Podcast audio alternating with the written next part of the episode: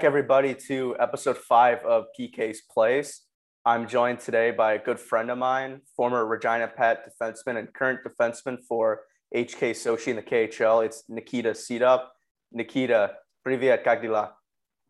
Uh, привет, Peyton. It's a pleasure to be here. I, uh, you know, just wanted to say that you're doing a big thing. You know, the podcast takes uh, lots of time, lots of effort, and uh, it's a pleasure to be here and chat with you. Yeah, thank you. I appreciate that. And you were one of the people when I actually made a list of guests I wanted to be on the pod. You were one of the the people that I wanted to get on here. So right on. for for those people that are unfamiliar with you, one thing that you you've done very well that has struck my eye, albeit I can't mm-hmm. really read much of it because it's in Russian. Yeah. Is Nikita's posting on his Instagram stories about what he eats and all of his daily habits. And I think you've been doing a very good job of that. How yeah. when did you decide to start doing that?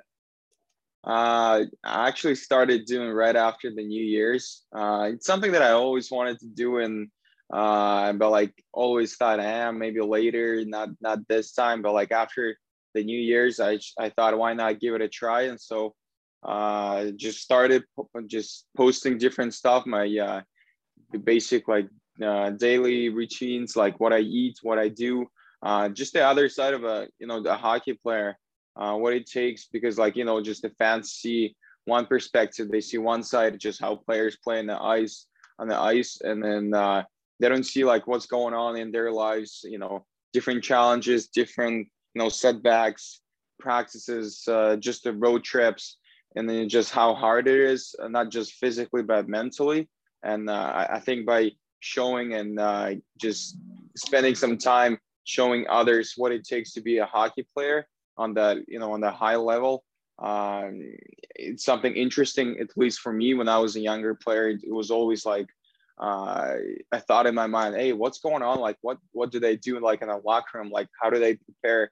Like what do they eat? And how how uh, you know they uh, how they do they spend their time off the ice? So it's something that i um, as i said always wanted to do and then give it a try and um, and uh, you know when I have time, uh, I always post a little stuff. But like in the past couple of weeks, I've been uh, just busy traveling and just uh, been around the workouts and everything. But like uh, in this during the season, I was uh, more into that because like there's a lot more going on.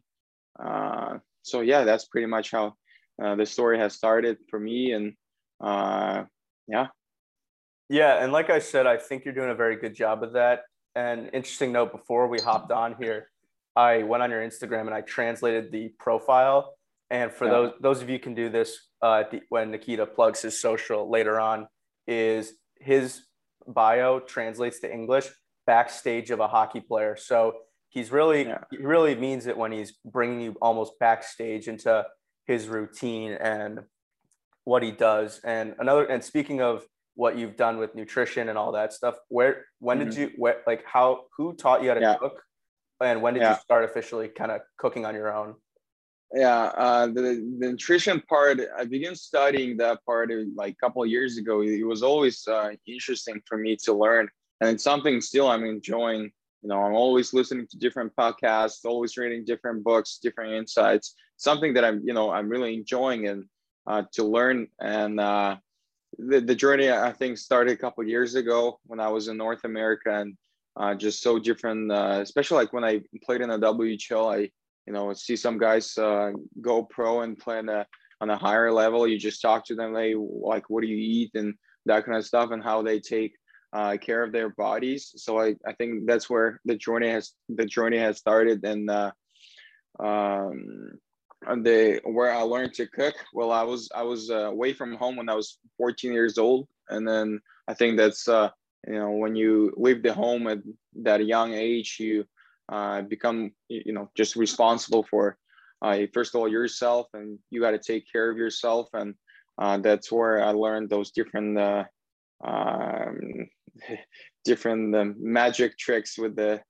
uh, let's say uh, the, the cooking. And I'm, I'm still like I'm, I'm, I'm actually like enjoying the, the whole process of like cooking different making food not just taste good, but like make it actually healthy for you. Uh, because like as you know, like uh, we are what we eat, and uh, and I, am I like 100% agree with that. And uh, through the, the, the social media stuff, I'm just trying to spread the awareness about like the healthy uh, healthy eating, how just the food itself has an impact on our you know daily daily life, diff- uh, different actions, different different thoughts, and um, yeah, as I said, uh, something that I enjoy doing, and uh, I continue learning and just trying to spread the message and of uh, the importance of uh, eating healthy and yeah, living longer, I guess, and happier. That that is well said, and I do think that you can never learn enough recipes, and you can never learn too many things to cook. So yeah, since you've been sure. start, since you've started, what's your favorite dish to cook? Favorite dish uh can be anything. Probably salads. I'm huge. I'm a huge fan of salads. I'll I'll make a actually I'm my huge my my my best most favorite uh, bowl would be like a Mexican bowl where I would have like different greens and veggies on the bottom, throw some quinoa or different grains, and then uh, it can be anything like fish or you know some uh, some beans or some chicken breast, and top it off with some you know some lemon juice, salt and pepper, and or make some uh, just some kind of sauce on the side, and just mix it all up and good to go. That sounds very tasty. I'll have to try that out sometime. Now, you did mention salads. What is your go-to yeah. salad? Uh, just the I eat anything like pretty much. And no tomatoes though. Like all the greens. Uh, I throw in some spinach, some uh, rucola, um, a couple cucumbers, peppers. Um, I throw in, and that's a, that's a trick. You got to throw in a green apple, just a little. Mm. Gives you that that sweet uh, taste and uh, mix it all up. Olive uh, olive oil and uh, uh, just uh, some uh, lemon too, lemon juice on top. Squeeze the lemon juice and then some salt and pepper and good to go. Make oh, actually I forgot it.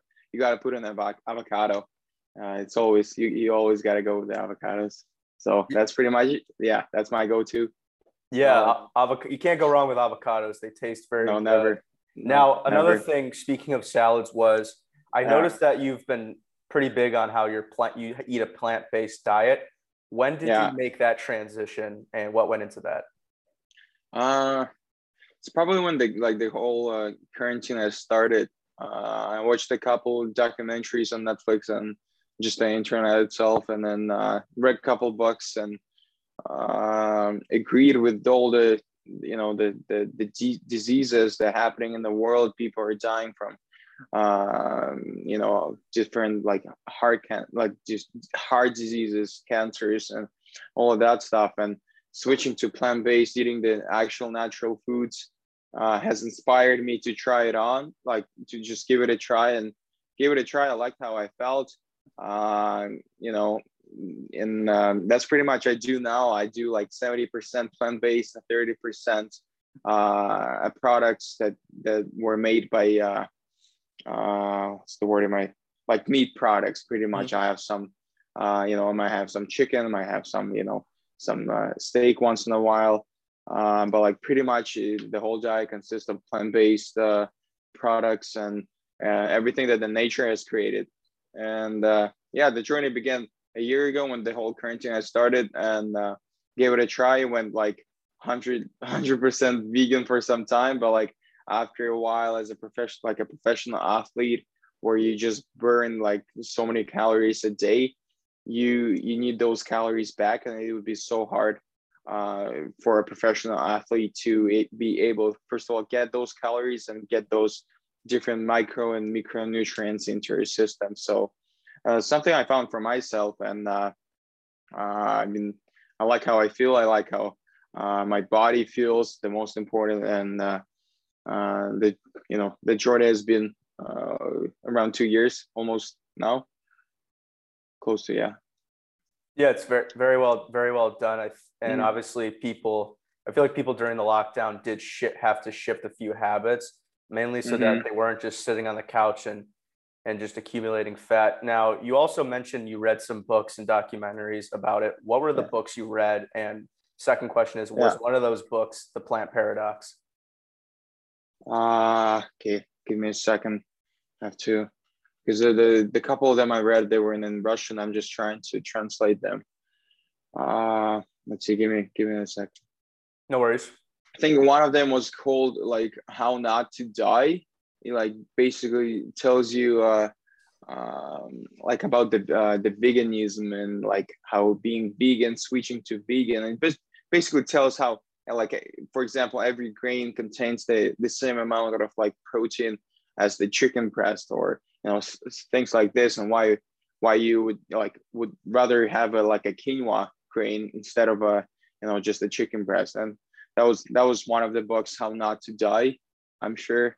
And uh, the other one let's see. Boom boom boom. Well tom i'll say tom brady was uh, uh TB12 he like that was probably my first book actually where i look at the food perspective as like the major uh, point of like being successful and uh, that's how uh, because he he has like a, as you know very strict diet where like he basically uh, he has he doesn't eat any anti-inflammatory foods which is like it can be anything like peppers. He doesn't eat peppers or either like tomato tomatoes. And it's like very strict and very like plant-based. And like it was uh, my first book where uh, he not only talks about like um, uh, just the sports training and all that stuff. He talks. I like how he talks about the mental part as well as as, as well as the nutrition part, which uh, you know play a huge role why he's been successful for you know that that many years and still been able to keep up with that. So that that those are the two books uh, uh, they came up to my mind right now. Uh, yeah, TB12 for sure, and uh, How Not to Die. I think the How Not to Die, I think that especially grabs your attention because you, you read that mm. title and you're like, oh, shoot, I, I need to read this. I need to learn how, yeah. how Not to Die. Yeah. And obviously, who better to learn from than Tom Brady? Now, going to TB12, have you bought, mm-hmm. have you tried any of his products? Because I know he has like protein, he has yeah. electrolytes and all that stuff. Uh, actually, I haven't tried any like nutrition uh, products, but like I, tr- I bought a, uh, a roller like a vibration roller. And a long time ago you know that's that's another part he talks about uh, pliability to keep mm-hmm. your all your muscles uh, uh, not like tight uh, just better recovery. That's that's what he talks about. Better recovery with food better recovery with this uh, a method called the pliability. Uh, so i got that roller and uh, been using that for like for almost two years now. Uh, but I haven't tried any of the nutrition uh, products yet. I understand. So the main thing I guess that's deterred me from trying the nutritional products is I've talked to certain trainers, some at 2SB Sports in Detroit, and then yeah, my trainer that I when I played where I played this year, and they mm-hmm. they kind of they kind of say like kind of stay away from that. I guess mainly since mm-hmm. Alex Guerrero, who's Brady's guy who runs it, mm-hmm. basically people only really buy into it because he's friends with Brady. Like I think my mm-hmm. trainer this past year said like what he's doing might as well be Scientology, like completely made mm-hmm. up or things like that. Mm-hmm. But I think Brady, what I mean, it's clearly working for Tom. I mean, he, he goes to a new mm-hmm. team and wins another Super Bowl. So yeah.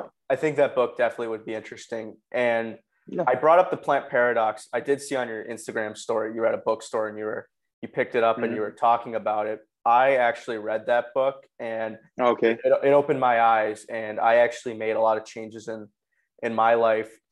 Mm-hmm. For example, I don't drink. I only drink almond milk or coconut milk. I don't drink cow milk anymore. Yeah. And I cut out a lot of lectins. Like I don't eat tomatoes. I cut a lot of those things out since the uh, Dr. Gundry was right. There's mm-hmm. a lot of inflammation there, and you don't need it. Yeah, that's that's the one I was uh, I I couldn't remember the name. So yeah, that there you go. That's another one. And I switched to I don't drink cow's milk. Uh, you know, it's been like almost a year and a half, maybe even more. And I've been drinking like the soy milk, as you said, or just the almond milk and that kind of uh, different uh, plant-based uh, options and some other other things too that I'm still implying in my you know daily choices as like can be basic as like instead of if I'll go to the shop and grocery shop and I'll see uh, two different bananas. The one the one is like yellow and the other one is green. I'm just gonna take a green one because it contains less sugar and it's gonna have less uh, inflammation in your body. So just little things that you know, but like the, the whole life is made of little things and those little things play a huge role in the end. Absolutely. I will also recommend, not that this is this is kind of a free yeah. ad for him, but I've his he has plant plant based protein, and I've tried mm-hmm. the chocolate flavor, and it's very good. I highly okay. recommend. It's actually okay. really good. I'll give it a try. And it's, uh, I assume it's plant based too. Yes, it's uh, it's yeah. called the Pro Plant. So yeah, it's it's 100 percent plant based. okay, got it. Yeah, I'll give it a try. Yeah, just a little little almond. I do a little almond milk, a banana, mm-hmm. like green banana. Oh, yeah. That is some ice. Yeah. A scoop of the protein, a little creatine. There you go. Yeah. That's that's usually a quick breakfast for me because uh-huh. I don't usually if I'm going for like a skate or there's a workout, I don't yeah. want to yeah. feel too bloated. Now, no, no, for sure. Of course. So you mentioned the documentaries. What were some of those documentaries you watched? Uh, what's the Game Changers was the one, and then the forks over knives. Uh, or no, wait, yeah, something like that. These are the or spoon. So, no, spoons over over forks or something like that. Yeah, mm. it's either one. Uh, and just another couple ones. Uh, they talk just about like the, especially the American uh diet, how like how bad it is for just a like a regular person. Uh, how people eat so many products that you know the the people made. You want to stay away from those products. You want to uh, stay as little um, you want to let me let me let me put up this. Uh, yeah you want you want you want the people uh, to touch your food as less as possible. So yes. like yeah yeah. So if you look at the if you buy something at the store and you look at the on the back of the on the product you want to the the uh, you want to be as short as possible what it contains in it. So um and basically says like how so many American like uh, the the culture itself.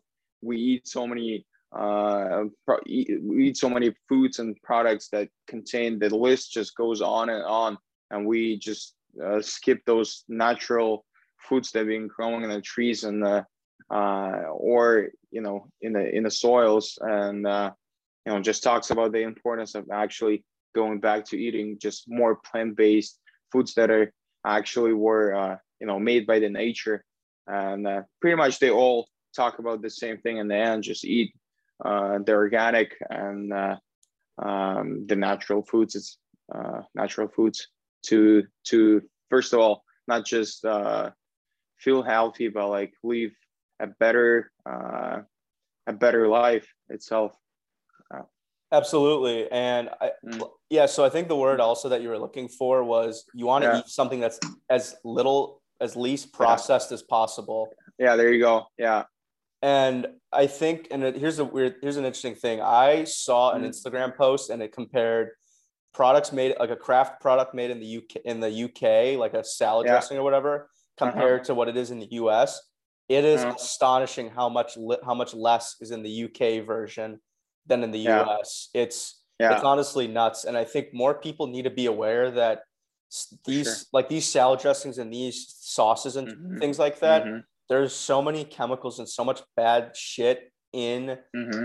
in, in it that it's yeah. almost better to go with something that's less processed. For example, with salad, I know you're a big salad guy. Mm-hmm. Olive oil and balsamic vinaigrette. It's way better than getting like a balsamic vinaigrette dressing because dressing, yeah because I've even looked at it and I'm like, why is there so much sugar? Why is mm-hmm. there so mm-hmm. much fat and mm-hmm. sodium? And plus, when yeah. you go with that natural route, it's a lot. You feel a lot lighter, and at least, mm-hmm. I, I, at least I think both of us can attest to this. You feel less bloated when you've made For sure. make these simple changes, and and yeah, I think that's also the plant paradox. Going back to it, the the key mm-hmm. is that you want to eat whole, things that are whole food based, that are yeah. fresh, not not processed because when you eat go to a, like a fast food restaurant you eat something it's been processed and it gets in your stomach and it makes you feel mm-hmm. like crap and you have to mm-hmm. and then your, your bowel movements aren't great whereas if you ate you got something fresh and cooked it i feel mm-hmm. like it's mm-hmm. just a lot more satisfying too yeah there you go yeah and it just uh, if you look at the long run as well, like uh, you just as you said, like you started to feel better, but like over over a period of time, uh, as you started to feel better, your body so- starts to feel better. It, like the, the whole system connects to our brain as well. Your brain start, starts to feel better. Your mood starts to like you start to be happier and uh, by just all, all those little things connect to each other and you start living better you start to living a more uh, fulfilled you know life just uh, uh, just filled with different know things that you weren't probably even seeing uh, when you when you were eating those different food uh, processed foods. So just um, by by switching those different making those different uh, little choices is going to help you in the in the long, long run living a better and happier life i think. Absolutely. I agree with you 100% now switching yeah. gears you moved from russia to north america for hockey like you said when you were 14 or somewhere in that mm-hmm. range when you moved mm-hmm. over to north america what was the biggest adjustment you had to make especially since the lifestyles are so different yeah yeah yeah the lifestyles are for sure so different the the people the culture um the biggest adjustment well first of all it was probably the english part because like i didn't speak any english and so that was the first adjustment that i had to make is to learn the language and uh you know i've been thrown to into this uh uh not very comfort zone. And uh you know that's where you know you you learn the most you grow the most. And uh, english was the first part. And then after a while i think it was i think it was even switching to food as well because like the food lifestyles are they're pretty different too. Like uh, comparing to i'm comparing to russian diet. It doesn't contain a lot of uh, fiber in, uh, in like just in a daily uh, daily meals and so it was definitely uh, because like when I got there, they were eating a lot more uh, actual like organic uh, greens, uh, different salads, and you know it was definitely um, a better. That's where the journey started, I think, for me as uh, me, you know, just cooking all those different meals, uh, always looking for different superfoods and all that kind of stuff. Uh, just by seeing and switching the countries and seeing what people are putting in their body and it's you know the, the stuff that they were putting uh, it was actually good for your system so it was good for your stomach and just the overall uh, the, the body itself. And uh, yeah food uh, was a, a, second one that i had to uh, uh, readjust. And yeah those are the the main two. And well it's just still you know the third one uh, the people the people were were so like different the people were had like always happy, smiling. But I know it sounds weird, but like once uh, like you kind of come here, I'm not saying that people are sad or angry here, but like it just to me, it's, it's what I saw. Like people were just like more happier, like always smiling. You know, you just go on a walk in the park and people are just you you see a random person he just says hey what's going on how are you doing? And you know you just don't see that stuff here here. And uh that was definitely uh, an adjustment that I had to uh, I had to make, and uh, because I was like a more serious guy when I was uh, when I was 14 and uh, uh, throughout some time, and I uh, I think I became more like a North American uh, a person, I should say. Yeah, I think all those things that you said are very valid points, especially the I think the for, I think the language obviously has to be the hardest part. Mm-hmm. I couldn't mm-hmm. imagine mm-hmm. if I were to go over to Russia, for example, I would I'd be floundering. Yeah. I I only know a few words. I don't really speak. I don't speak the language, so I can only imagine mm-hmm. how hard it was for you initially. Mm-hmm. Yeah, for sure. It was. Uh, well, it, it, it only it only takes a couple months. You know, three three to four months where you just don't know what's going on, and uh, after a while it started actually to hey you know i kind of start getting those stuff but like the problem is like you just you you don't have enough words uh, in your brain to say things. So you're just kind of like you get the idea what everyone is saying but like you just can't say anything. So but like after after a while you know just you builds up builds up and you know it, it's all about like how bad you want to learn the language how bad you want to you know how fast you want it but like throwing yourself into you know just you know going out with the with the guys after the practice or just you know just going to see your body and just try, try to spend as much time as you can.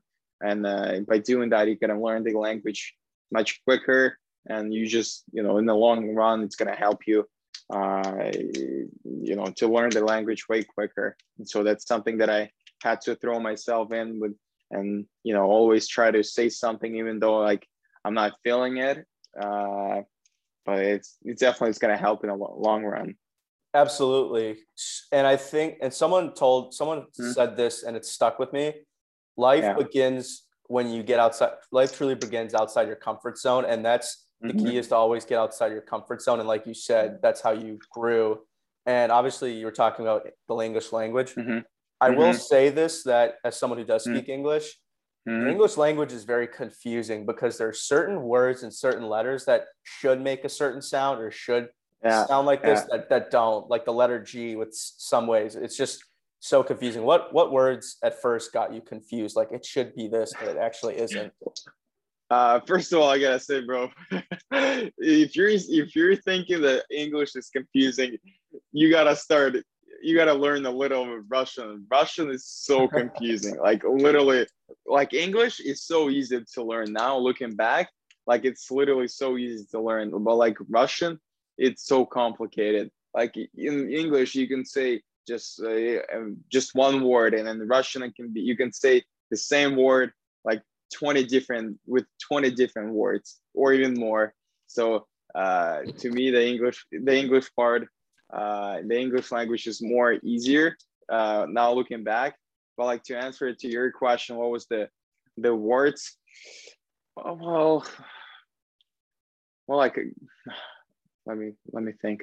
Well, I kind of I kind of went to the uh, the the learning English school first, and like literally started from the bottom, uh, where you know we, we didn't learn the alphabet, but like we started from the basics like hi like how's it going and things like that and different colors and um i don't know i think the hardest part was uh you know you go to, to the school and then uh, you you get all this you know you learn all those different colors and different like just the regular words and you go back uh let's say you go to the the shopping mall and then you started talking to different people and the you know the uh, not the accent but like the way they speak uh, you just it was just so hard to catch up with it because they they kind of speak way too fast and uh, that was the hardest part i think to be able to try to catch up all the words in a sentence uh, but like i'm not sure if there was a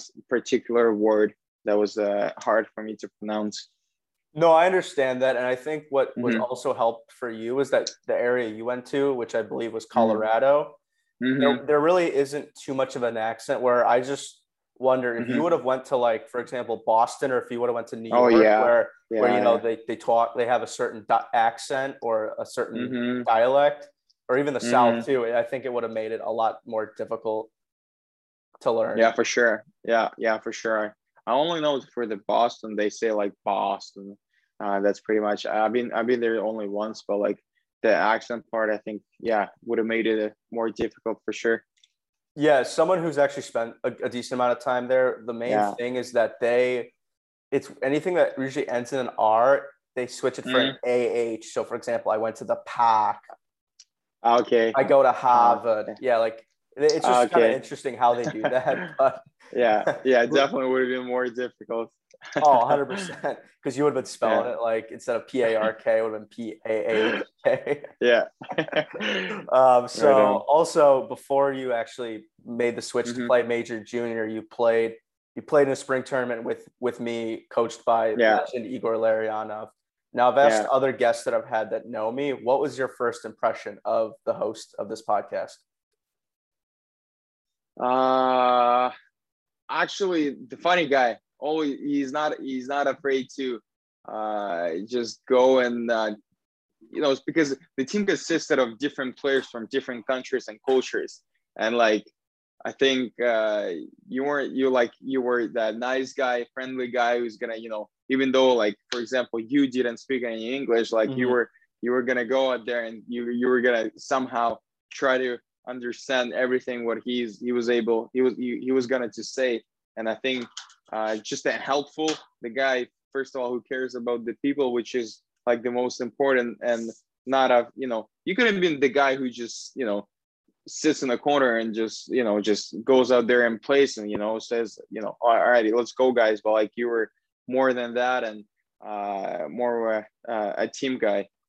That's what i saw in the beginning for sure I, I appreciate those kind words. And yeah, I remember meeting you first. I remember just you came in. Yeah. You, you did you, yeah. spoke, you, I thought you spoke good English and just yeah, seeing you on the ice, I was like, this kid, this kid can play. This kid's a good player. And it was it was obviously a fun time there. Now, sure. also, also, after that year, you made the switch to the WHL where you played for the Regina Pats. How did how did you how did you end up going ended up uh, in Regina? What did that process look like? Uh, so since I played in Colorado for three years, and uh, the the the hockey there is growing every year. Like and uh, players from different uh, from different states come to play there because like the hockey, as I said, level is going up every year and uh, they always have different scouts scouts from just the western and like the i think yeah the western pretty much uh, league uh, come and watch games and uh, i was uh, one of the scouts from the regina saw me playing and then after the 16th year i got got invited i got a call from the regina and they asked me if i wanted to sign and i pretty much signed with regina and um, and then went to play there for two seasons. Yeah, uh, that's how, how they pro- the whole process. Yeah. No, that's good. How was your time mm-hmm. in Regina, and mm-hmm. what was your first impression of Regina, Saskatchewan when you got there? Uh, well, the first of all, I gotta say, like the, the time there, like I enjoyed those two years uh, like so much. The high the hockey level just the, the like the culture of hockey in Canada itself, just how much people uh, love and appreciate the game, how like how they care about the game. You know, always even though a little town which consists of like forty five thousand people, and you see the rink is always full with the, you know fans watching the games. You know, it just says something. It says a lot about the culture itself and why you know Canada has been able to um, give you know uh, those great results every single year. And um, the time there, uh, it's pretty much like a small. Uh, as the older guys were saying, it's like a small NHL, pretty much, uh, because you have uh, almost the same amount of games, always traveling, always always playing, and uh, it was fun. It was definitely fun. I learned a lot, and I grew a lot, of, not only as a player, but like as a person, because like through uh, that many games you uh, go up and down and you learn uh, from those different setbacks and that's definitely has helped me uh, as i said not only to grow as a player but like as a as a person as well but like overall the the, the great time and regina the the the weather point was pretty much as i said where i'm right now uh, in the winter, it gets pretty cold. Like a couple times, there was like uh, negative 53 uh, Celsius, which is with the wind, which is like I'm not sure what's uh, in the Fahrenheit. Fahrenheit, but like it gets pretty pretty cold. But like same thing in the summers, it gets pretty hot too. And uh, uh, not a not a, a very big uh, town, but like you know, it's got everything what you need and there's not much time to do things since you play that many games uh, during the season. Yeah, that makes sense. So another thing I mm-hmm. noticed during your time there, mm-hmm. you actually got the good fortune of playing in an outdoor game. What was that yeah. experience like? Oh man, that like that was literally uh, that that was the the most uh, the the best the, the best experience I've ever you know had in, in my whole life to be able it's like a dream come true. You know, you always play in the winters when you were a kid uh, outdoors, and then you, with, it's either you know with your buddies or your father, and then be able to play in an outdoor rink when it's snowing. Uh, you know, I think it was like around twelve thousand people watching. Uh, skate on the real ice, and uh, you know, it just it was incredible to be able uh, uh, play not only you know just try that ice but actually play an actual game. Uh it was a it was a dream come true i guess. Yeah for sure. And mm-hmm. correct me if i'm wrong one of the photos you yeah. put up on your instagram was was that you actually scored a goal in that game. Take yeah, us through yeah. that goal because i think i think it was it looked pretty, pretty sick yeah that, that was actually my first whl goal oh no way. no that's yeah. Hey, what a stage to get it on outdoors. That's oh, awesome. oh yeah. Yeah, that, that was sick. Like, uh, well, what happened was uh, it was basically kind of broke the puck out out the zone, and then I it was like a two on one, uh, one on two actually with uh, Dubinsky or the the body I, I played on Regina, and I just we were I think it was like a third period and we were losing by one, and decided you know why not just go and just you know just support it, and so he kind of drove it drove it to the net and uh, I was able to get the rebound, just touched it, just poked it a little with the backhand, and just somehow it went in. And then the Sally and uh, the, the the smiles went on. It was it was awesome, man. As I said, like uh, to get to get the first one on the outdoor rink, it was pretty sick. Yeah, that's awesome. That's a very that's a great memory. And did you guys end up mm. winning that game? No, less than the overtime, but like overall, it was a great game. It was like it was kind of going back and forth, and uh, we were able to tie the game up in the end. And like overall, it was a great game and great experience for sure. Yeah, it's awesome. It sounds like a lot of fun. Now, the one thing that's mm-hmm. interesting about the WHL, at least I've yeah. done, done research wise, is mm-hmm. the travel in the WHL is very hard, especially with all these teams mm-hmm. spread out. What was yeah. the what was the longest road trip that you went on because there were actual mm-hmm. teams in the western part of the United States that made for long bus hours. Yeah, yeah. So the longest one was uh, to the American division. Uh, well, like you always start by like for us, we played in Saskatchewan division. We'll go to Alberta first. Let's say uh, we played in Alberta, like for a couple couple games. Let's say three three games we'll play in Alberta, and you every time you go farther and farther, and uh, from the Regina and closer to the US. And uh, that's how we started the road trip. Kind of went on three to four games, maybe something like that, and then uh, got to US, and then uh, played all the US teams. And then the the longest uh, drive back was like 26 hours. We left right after, um, right after the, we played the game. So we're in the bus the whole day. yeah, that was the longest the, the the longest ones are when you go home. So pretty much it doesn't feel bad when you uh, when you travel to play teams but like uh, when you travel back it's it's always the longest. That the 26 hours that's insane. And i'm guessing that was from portland right? Uh i think so something like yeah yeah we played it or either spokane can't remember uh but like pretty much either one of one of the first one or the second one. Yeah, Port. I said Portland since Portland's the only team in Oregon, which is the state below Washington, and mm. I figured because that was the far that's one of the yeah. farthest teams. And another mm-hmm. team in that division actually that you played against was Seattle. How, mm-hmm. So when you played there, could you mm-hmm. like were you would it, was it surprising to then see them get an NHL team, or could you see it being uh, a hockey mm-hmm. a possible hockey market?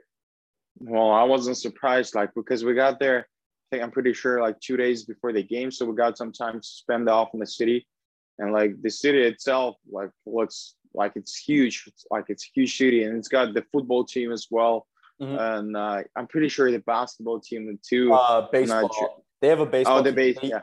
They used to have yeah. a basketball team. They were the Supersonics. They played. Mm-hmm. I think they played in the '96 final against the Bulls, I mm-hmm. believe, against Michael mm-hmm. Jordan but mm. and they were a team originally in 2012. Kevin Durant played there. They have since yeah. left, but with the NHL team coming back to Seattle, I think they should bring the Supersonics back. It's only mm-hmm. natural, but yeah, they have fo- the Seahawks football, Mariners baseball.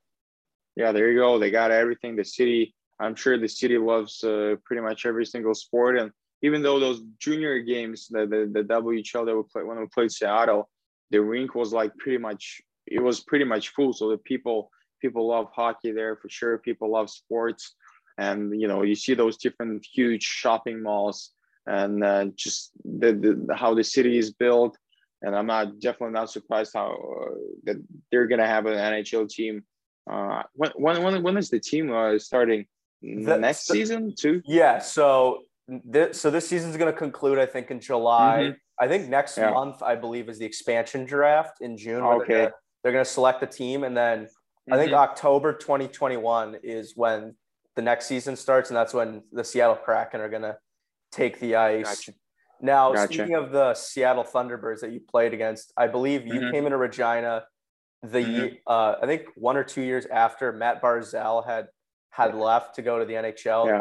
What would your strategy have been if if you were playing against a Seattle team and seeing him just buzz up the ice? Well, definitely try to.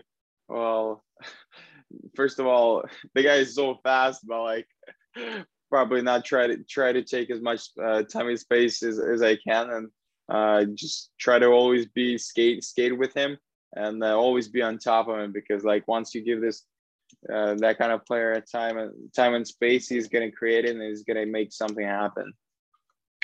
Yeah, of course. Barzal is one of the most electrifying players in today's game, and mm-hmm. I, I think especially with the with that Islanders team, I think he's a key cog and obviously sure. he spent a few years in the WHL as well.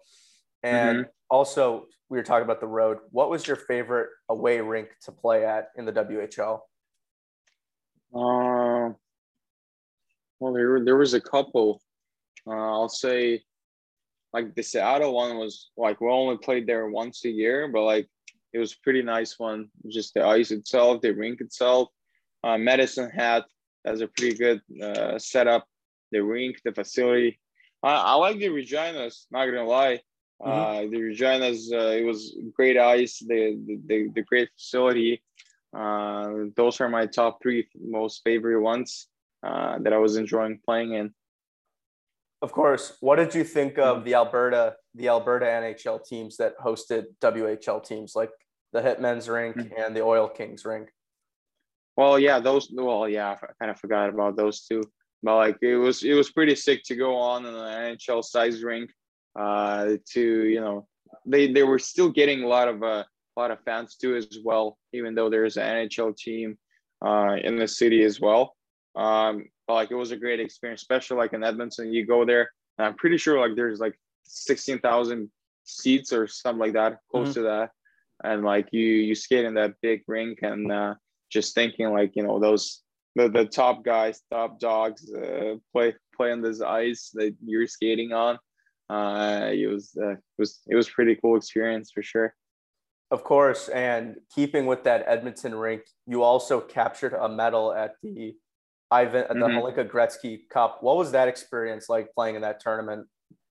Oh, that uh, that was uh, that was great. Still great memories. Uh, we're able to uh, get the the medal, they get the bronze and um, what do you what do you call that? Like, what, what's it's not the championship game, but like it's the bronze what, medal what, game. Yeah, there you go, the bronze medal game. Uh, just the overall, the whole experience, uh, starting from the first game to the last game, uh, it was you know we had a great team, uh, great guys, and uh, and because like this this uh, this tournament, they say it's pretty much uh, close to World Juniors because like the U18s ones, the World Championship that's uh, going on right now, they usually don't bring you know the top players like uh, because they still have a season, usually the playoffs. But like that one in the summer, everyone is you know everyone is fresh, everyone is healthy, and uh, the competitive uh, level is always uh, pretty high. You know, it's definitely fun to play against you know the best top players in the in the in the world, the Swedes, uh, the Finns, the Americans, Canadians. I didn't get to play the Canada, but like still uh, being able to get that experience and uh, win the medal in that tournament, is something uh, you know I will I will always remember. Of course, and so the interesting note you did mention in the U18 mm-hmm. Worlds that's going on now, most, mm-hmm. usually Canadians in the CHL that are still in season mm-hmm. can't go. Now, the other interesting yeah. thing, if in case you didn't know, Amer- mm. the Americans don't send their national team development program. So that year, yeah. the team that had Cole Caufield, Jack Hughes, and Trevor Zegras. Mm-hmm. They didn't go mm-hmm. to it. I personally think if that team went, I think they would have eased. I think they would have won the the gold medal. But they send mm-hmm. what USA Hockey does. They send. Uh, they pick a team based on the All Star game at the national camp, mm-hmm. and mm-hmm. Friend, friend, of the program Arthur Kaliev was on that US yeah. team. What was your memory of playing against uh, Bike Tyson in that game? Uh, uh, I just remember how we talked after the game, and uh, he, he like even though like he they lost, like he wasn't he was a little upset, but like he was still give uh, able to give me a smile, and I can't remember what exactly he said, but like it was something funny that Bike said, and uh, you know just just be able to play against uh, against Bike and uh, see the guys drafted already signed and uh, already scored his first game, uh, first uh, goal in NHL, and uh, the guy definitely has a talent, and uh, it was it was fun playing against him and and being able to compete with him on the ice. Of course, and if I would be remiss if I didn't bring this up about that game, your your team captain Vasily Podkolzin, who's a draft mm-hmm. pick by the Canucks, he had that was one of his. I think that tournament was a breakout moment for him, oh, yeah, especially sure. in that game. Yeah he had a hat trick. Were you were you uh, surprised to see him just go off in that game and almost put you guys on on his back and help you get a bronze?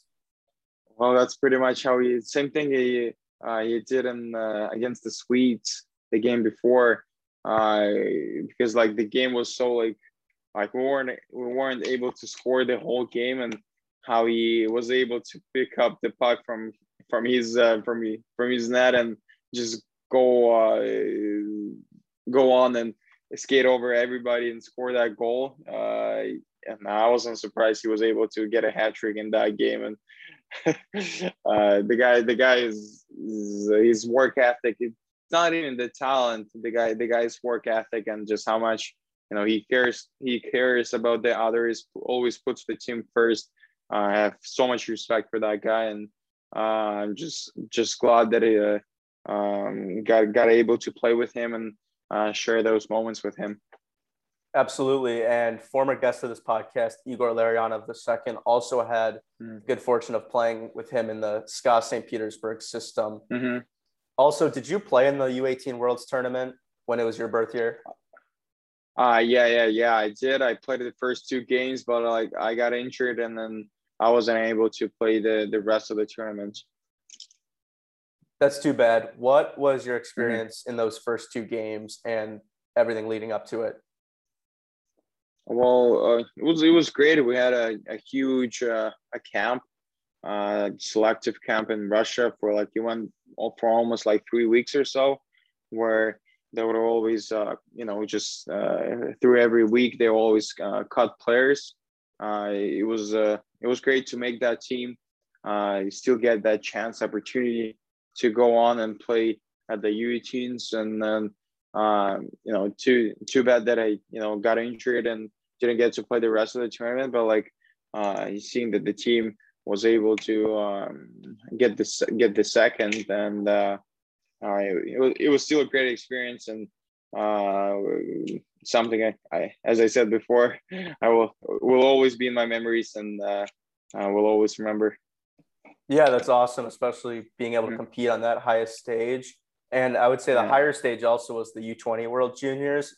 Now, mm-hmm. I now someone I someone that is a yeah. mutual friend of both of ours texted me yeah. about your story that you unfortunately were not able to play due to a, a positive COVID test. Take us through uh-huh. that and how devastated you were when you found that out. Uh, yeah. Uh, so uh, the day the day before I went to the national camp, uh, we played I played in Sochi, uh, and then uh, we just finished the game, and and the next morning I was a I was I was gonna fly out to uh, to the Russian camp, uh, training camp, and then uh, uh, in order to uh, go to the World Juniors, you have to sorry, uh, you have to uh, mm, take three tests, and then if either one of them is positive, you're not able to go. So and then somehow uh, you know, you never know what's, you know, they say uh, everything happens not to us, but for us. You know, maybe I, I, you know, I wasn't able to get the answers why it would happen at a certain time, that period of time, but like gonna get the answers. Uh, it's, it's gonna need some time. I'm gonna get those answers and uh, maybe in the future. But like uh, I got the um, the positive test on my first on my first one, and I actually got yeah I was I got sick and uh, I didn't feel good for a couple days, but like after a while, started feeling better, and uh, yeah, I think like uh, it took me probably like four days, and uh, after that, I was I I was uh, all energized and felt way better, and nowadays I'm just feeling fine, and yeah, yeah, it's good. But like definitely, yeah, mm-hmm. yeah, definitely. Like it was uh, uh, disappointment uh, in the beginning, uh, some some sadness. Uh, but like well as i said before uh, as i said before you know everything you got to look at the the positives and everything happens not to us but for us. And so there is something bigger uh, i'm sure it's going to happen um and, you know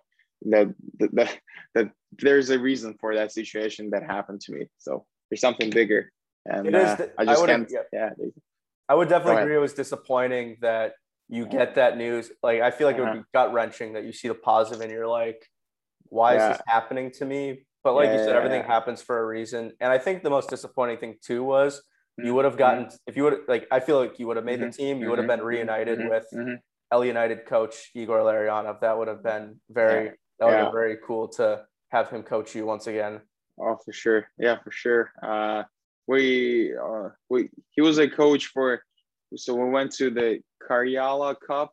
Mm-hmm. It was in Finland with the U20 team, and it was just uh, it was it was awesome, man. Like even like after the the guys were saying like, hey, this was this was this was fun. Like the the guys were saying, you know, uh, because the, many of them weren't weren't even playing like in VHL, which is like under the KHL, because like uh, every mistake that they would they would make, they would just get benched, and then the guys after the tournament they were just like saying, "Hey, like if I was I wasn't afraid to make a mistake first of all, but like if I made a mistake, I was gonna get that puck right back. I I I knew like I knew I, I had to get that puck puck because I wanted to, and he's like there was some of the guys were saying like if you try to make a play and then uh, in a club and then you make a mistake and you already know like no matter what if you get that even though you get that puck back you're still gonna get benched. So like some of the guys were saying well so what's the point of me getting that puck back? And then here the guys were saying hey i want to get that puck because like i i wanted i truly wanted myself. I wanted for him to because i trust him because you know just the guys how much they respect him. And uh, just be able to get that experience and uh, it, it was awesome, man, as you already know. Yeah, Igor is, a, I think he's a tremendous coach. I think he was the natural choice to be the world junior coach. And regardless mm-hmm. of the outcome, I'm proud of how he led that team and and how he had them play. Especially, I think in that first game against mm-hmm. the U.S., who ended up winning mm-hmm. the gold in the World Juniors, I think he mm-hmm. thoroughly outcoached the U.S. head coach Nate Leaman. Mm-hmm. And Nate Leaman's a good mm-hmm. coach, so I think it just shows how how smart the professor is. And mm-hmm. correct me if I'm wrong. Also, you played with yeah. Egor Afanasyev in that yeah Harley yeah. Cup. What was what was this guy like as someone who uh, a few of my guests are familiar with?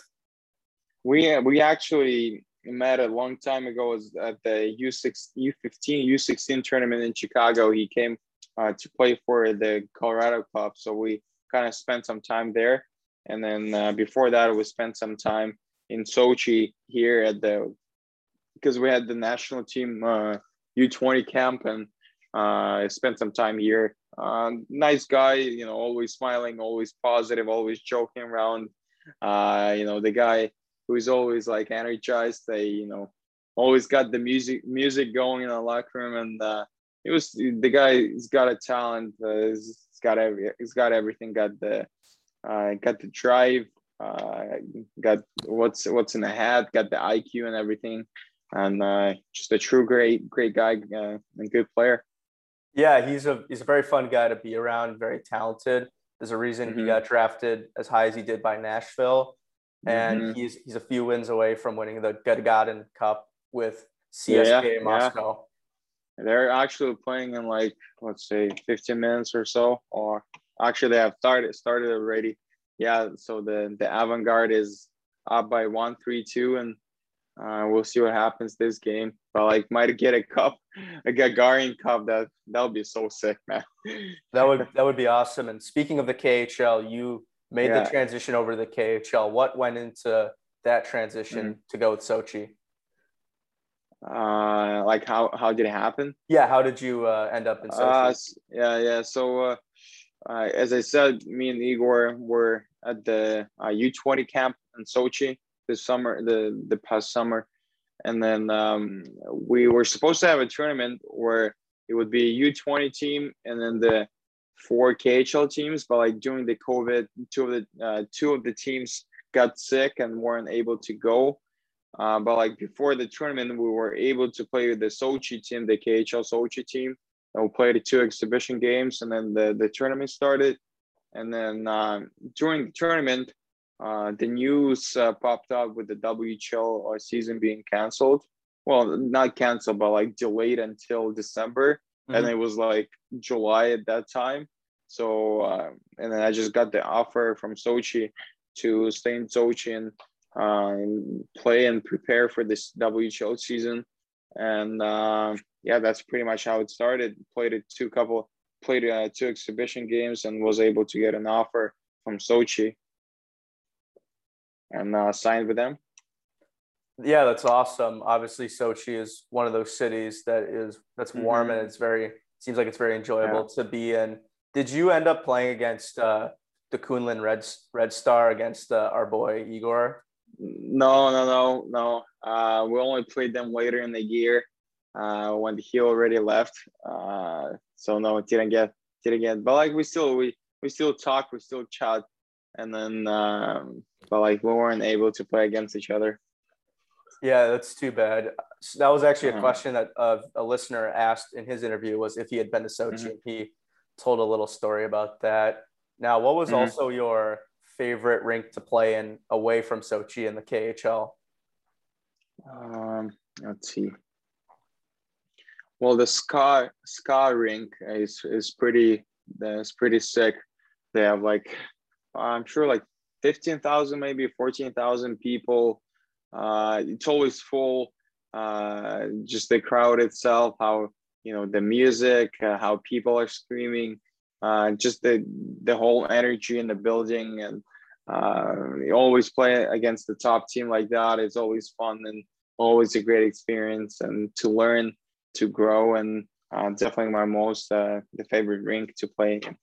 And uh, playing against uh, head coach Valery Bragin, who has been in mm-hmm. charge of the, those World Junior teams in Russia, and against yeah. goalie, who I'm pretty sure you were teammates with at those international events, Yaroslav Askarov. Yeah, yeah, against him too. Askarov. Yeah, yeah, yeah, for sure. So now we're gonna move into like, a little game that mm-hmm. I've played with my other guests. Mm-hmm. The game okay. is basically Marry F Kill. So if in case you're not aware with it, it's which one do you love, which one do you tolerate like which one do you like and then the, the kill part is the one you just get rid of so knowing you as someone who's plant-based i went with some some plants mm-hmm. or some veggies that I, okay. we could choose from so for veggies mm-hmm. it's going to be broccoli asparagus or cauliflower so i have to pick one that i would love the most or... yeah so Marry is the one you love the most like f basically is the one that you like that you would still want okay. and then kill is the one you get rid of Okay, so uh, go ahead with the. It's, uh, broccoli. It's bro- broccoli, asparagus, and cauliflower. Definitely, broccoli is the one I'm gonna marry. Uh, cauliflower. Yeah, I'll go with cauliflower with the one. What's one the second one? It's one like like F, like a one yeah, night stand yeah. almost. Okay, there you go, F. And then the the kill would be the asparagus. Really? Why why kill the asparagus?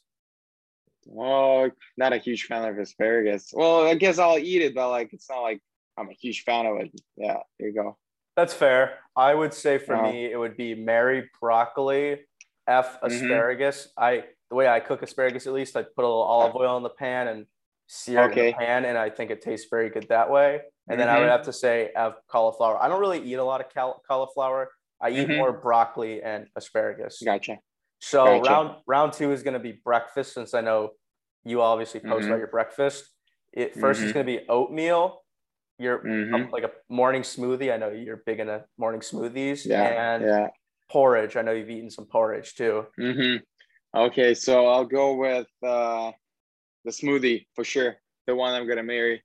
Gotta go with the smoothie in the morning. The best thing. Like I'm enjoying every morning this smoothie.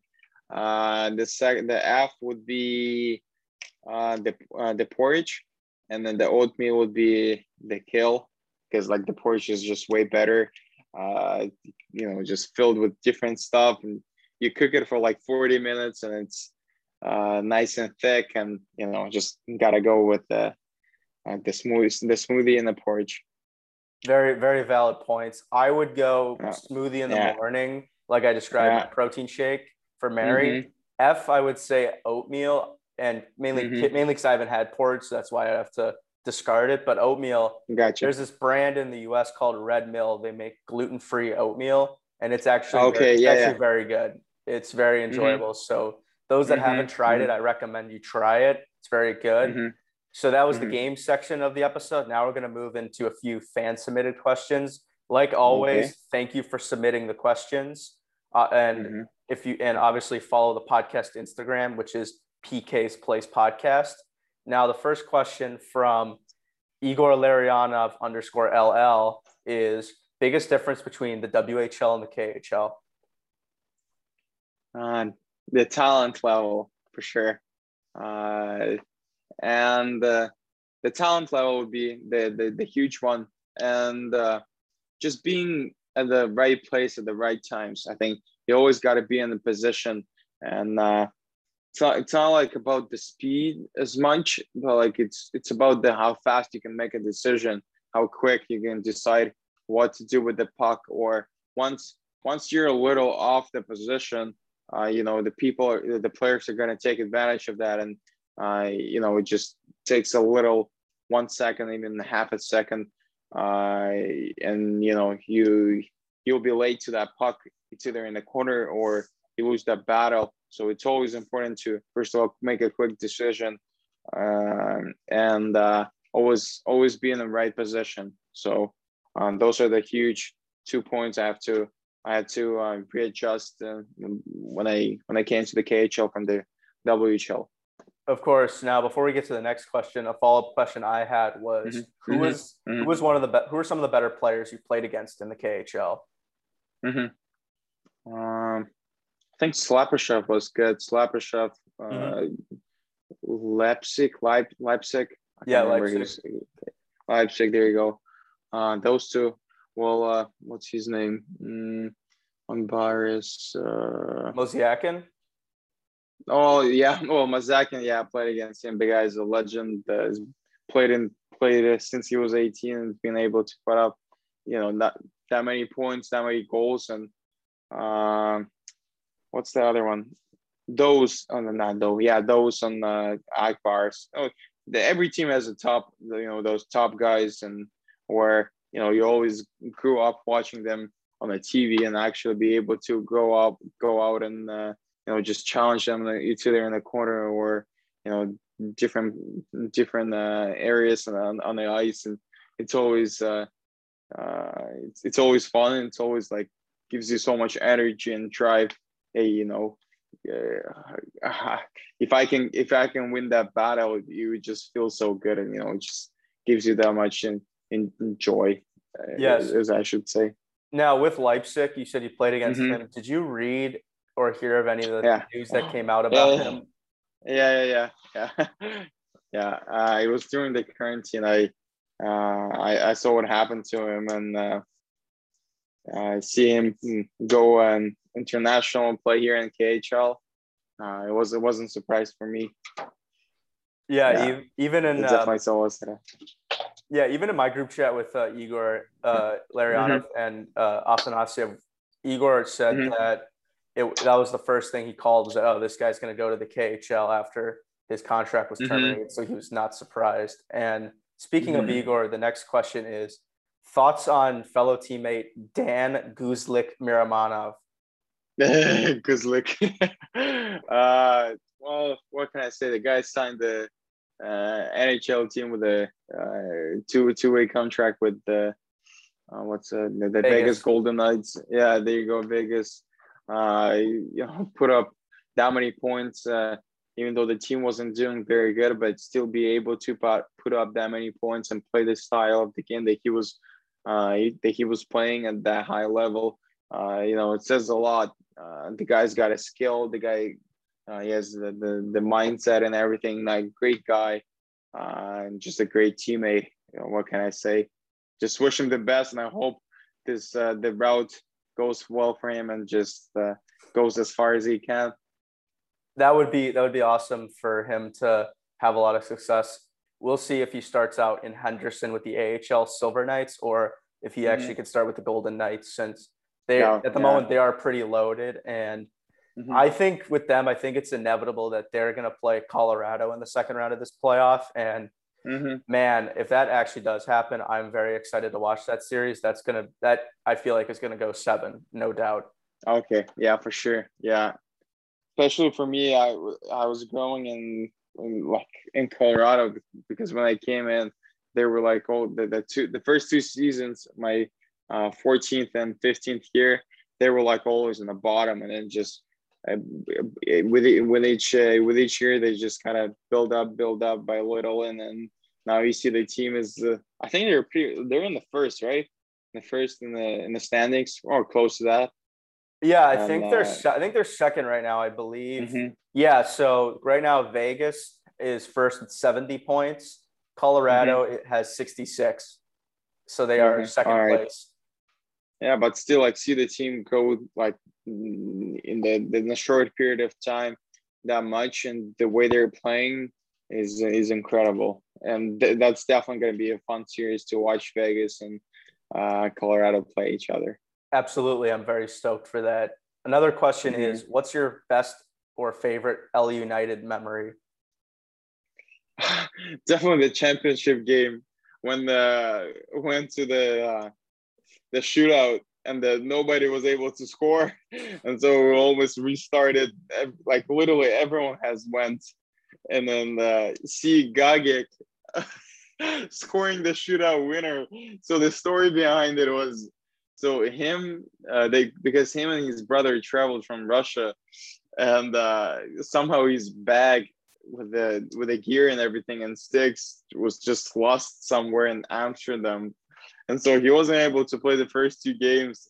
And then the, the, like when you play in North America, the tournaments go like in three days, and so he missed the first day, and I'm sure like he missed the second first game too.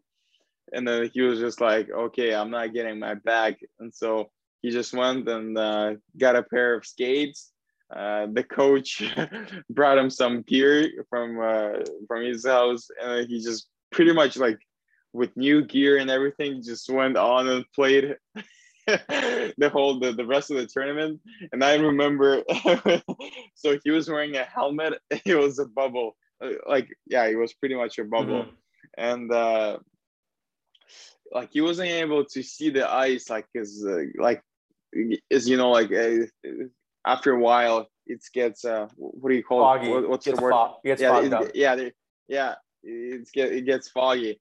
And so uh, he was like one of the last guys who was gonna go and buy and take the shot. And so i remember so igor says okay Gagic, you're going. And so he comes up to his brother takes off literally takes off his helmet and puts up uh, because his brother was wearing a cage. Mm-hmm. so he puts up a cage helmet and goes on and scores a shootout. And everyone like just everyone just goes crazy. And, and that was that was definitely my most favorite uh, the memory from that tournament. Yeah, yeah, that that shootout was nuts. I know I went. I know I, I missed. I was bummed that I didn't score. But for me, uh, also the funniest part was uh, Pasha Filin goes. Yeah, he almost scored. if he would have scored, oh my god, no joke. Uh, to the listeners out there, I would have went nuts. That would have been yeah such such a classic moment. I would have been like, this is this is insane. But yeah, that that game was such a nail biter, especially compared to the year before when I played. We mm-hmm. like just mm-hmm. we just steamrolled everybody. So I think it was definitely more. It was definitely exciting that the game was close and came down to the wire. Mm-hmm, mm-hmm. Yeah, for sure. It was definitely fun. Fun, uh, especially. I think it was like two to two or three three. The whole game was like going mm-hmm. up and down. It was pretty close, and being able to get a win in that long shootout, it was definitely fun. Yes, it was nice to go back to back for me and some of the guys from the year before mm-hmm. as well. So the next question is from Alex Bedenko, member of my group. What was mm-hmm. the best advice a coach gave you? Mm-hmm. Mm-hmm. Uh, the best advice: do everything as you would.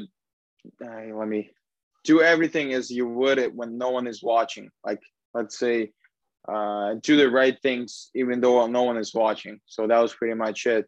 Uh, no matter who's watching, always do the right thing. Uh, it can be, you know, replace to anything in life, especially like in, in general. Uh, do the always do the right thing, uh, and uh, you know, good things will happen. Don't try to, uh, you know, steal something or be a bad person. Always be a good person. Always give your best, and whatever happens, whatever happens. You know, you just gave your best. You gave everything what you had. You have no nothing to worry about it. So that's that's pretty much the best advice or advices that uh, the coach has given me. That is that very good to, yeah, yeah replies to yeah yeah yeah replies not only to life but hockey as well of course and an english word that is used mm. to describe that very phrase character yeah. Character oh there you go having having good mm-hmm. character is doing the right thing when there's no one in the room because there's a lot of times where someone mm. we would call two-faced they act really mm-hmm. nice to you to your face and they do everything right mm-hmm. when there's no one mm-hmm. watching they're a piece of shit and they do the mm-hmm. wrong thing so i think that's actually very good advice to give the listeners yeah. and viewers out there there you go yeah next question is actually mm-hmm. from l united hockey speaking of them mm-hmm. how how how do you think the covid-19 pandemic will change youth hockey going forward? Uh, youth hockey going forward? That's a great question. You know, I think uh, with the, the COVID and the pandemic itself, it uh, it gave uh, those little players, little uh, little little kids uh, a time to uh, miss a game so much. I'm sure, and also at the same time gave uh, that little drive to actually see who's uh, who's really into the game and who's not. So like let's say people were able like people were stuck at home and you see some guys are probably not doing much, but like the ones the little kids that actually truly wanted uh, to do something, they were able to, you know, to their stick handler or do something with a stick or you know, it can be anything. And I think um, what the whole pandemic did, it uh, kind of made the circle maybe a little tighter uh, for actually the ones that actually care and actually enjoy what they're doing. And I think um, actually, plus the whole pandemic, even though they were able to stuck, uh, they were stuck at home. I'm sure they were able to um, look at the game from a different perspective. It, it can be watching the game. It's uh, a whole different uh, approach to hockey IQ. You see different players do different things in the game, and same thing can be it was probably working different skills how much uh, you know the time they spent uh, working to their on their hands or just the uh, the strength and conditioning part As i think even though there's maybe a little setback because uh, mm, kids didn't develop for some period of time but like i think in the longer run um, it, helped and it opened some doors for those kids to learn and uh, develop and appreciate the game uh, even more. I think that's a very good answer. And I mm-hmm. think mm-hmm. what also it mm-hmm. did, it forced people to go outside of the box and do things from do things in a different way. And I think mm-hmm. as we get as people get more vaccinated, at least here in America and hopefully around the world, mm-hmm. that mm-hmm. it allows more states to be open and more youth hockey opportunities because I think it was unfortunate first that kids were stuck at home having to do school online. and not being able mm-hmm. to get that social interaction that's key for younger kids growing up, but also not being mm-hmm. able to some of them not being able to play hockey. I think I think it was tremendously unfortunate. And I think something I stand by was let the kids play. Sports not just are a great sports not just are a way to obviously try to make money playing pro, which obviously mm-hmm. is very hard mm-hmm. to do, but sports mm-hmm. especially not only teaches obviously teamwork, dedication, drive. Character. There's a lot yeah. character. Yes, there's a lot of great skills you can learn from mm-hmm. playing sports, and I think denying kids the opportunity to play sports, especially amidst what was going on, I think is very unfortunate.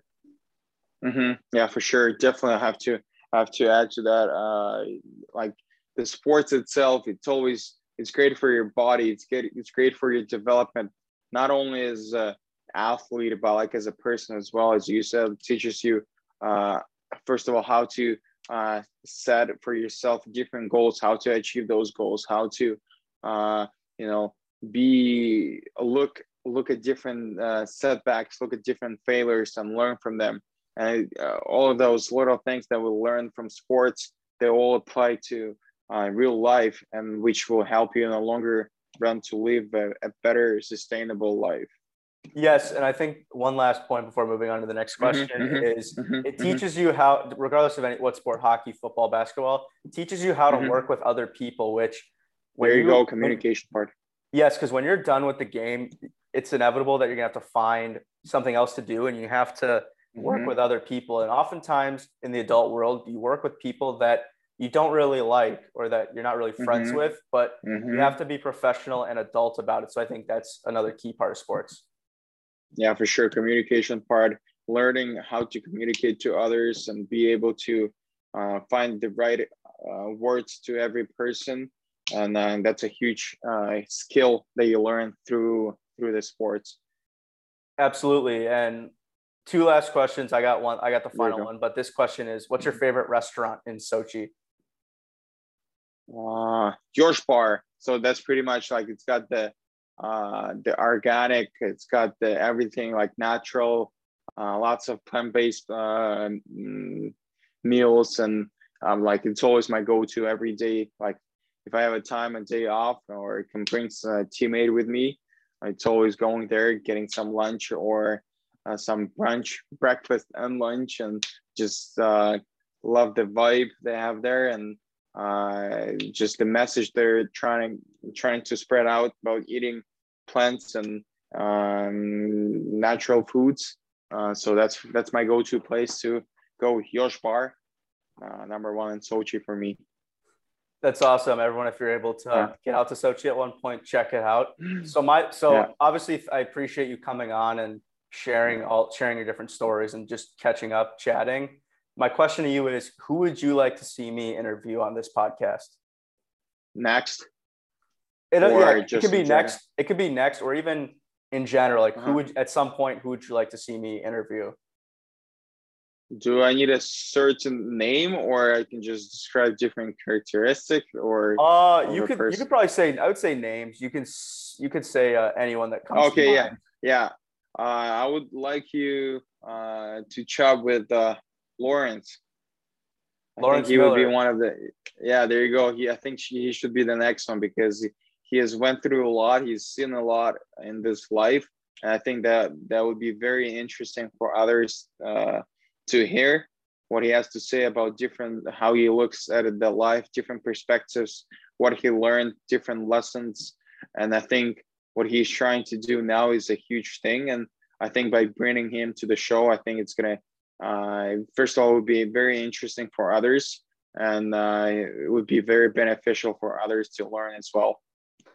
Yeah, of course. Lawrence is a very good guy, and he's gone through a lot that I think would be powerful for other people to hear.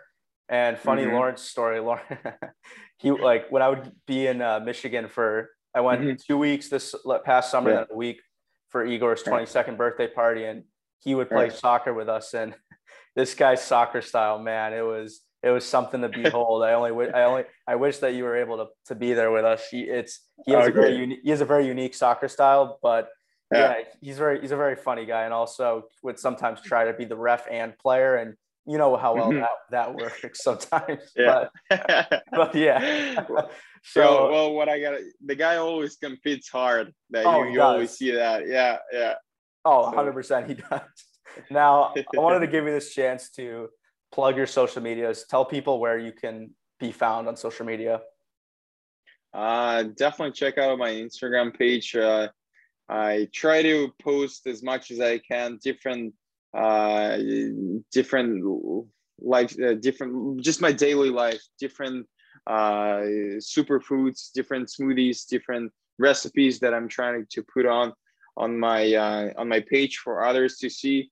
And then what I'm trying to bring now is uh, I'm trying to post uh, things in two different languages or try to at least uh, doing yeah to both languages because uh, you know I still even though I uh, in Russia now most of the people are Russian I still want to um, since I lived in the States for or in North America for five years I still want to uh, actually uh, have people uh, understand what's going on and what I'm putting in my uh, my smoothies or you know just simple simple things what I'm trying to uh, s- uh, spread the message about. So uh, you can check my Instagram page, uh, Nikita dot Sedov, and uh, you can find uh, me there and uh, follow up. And that's pretty much it. I uh, yeah, all set.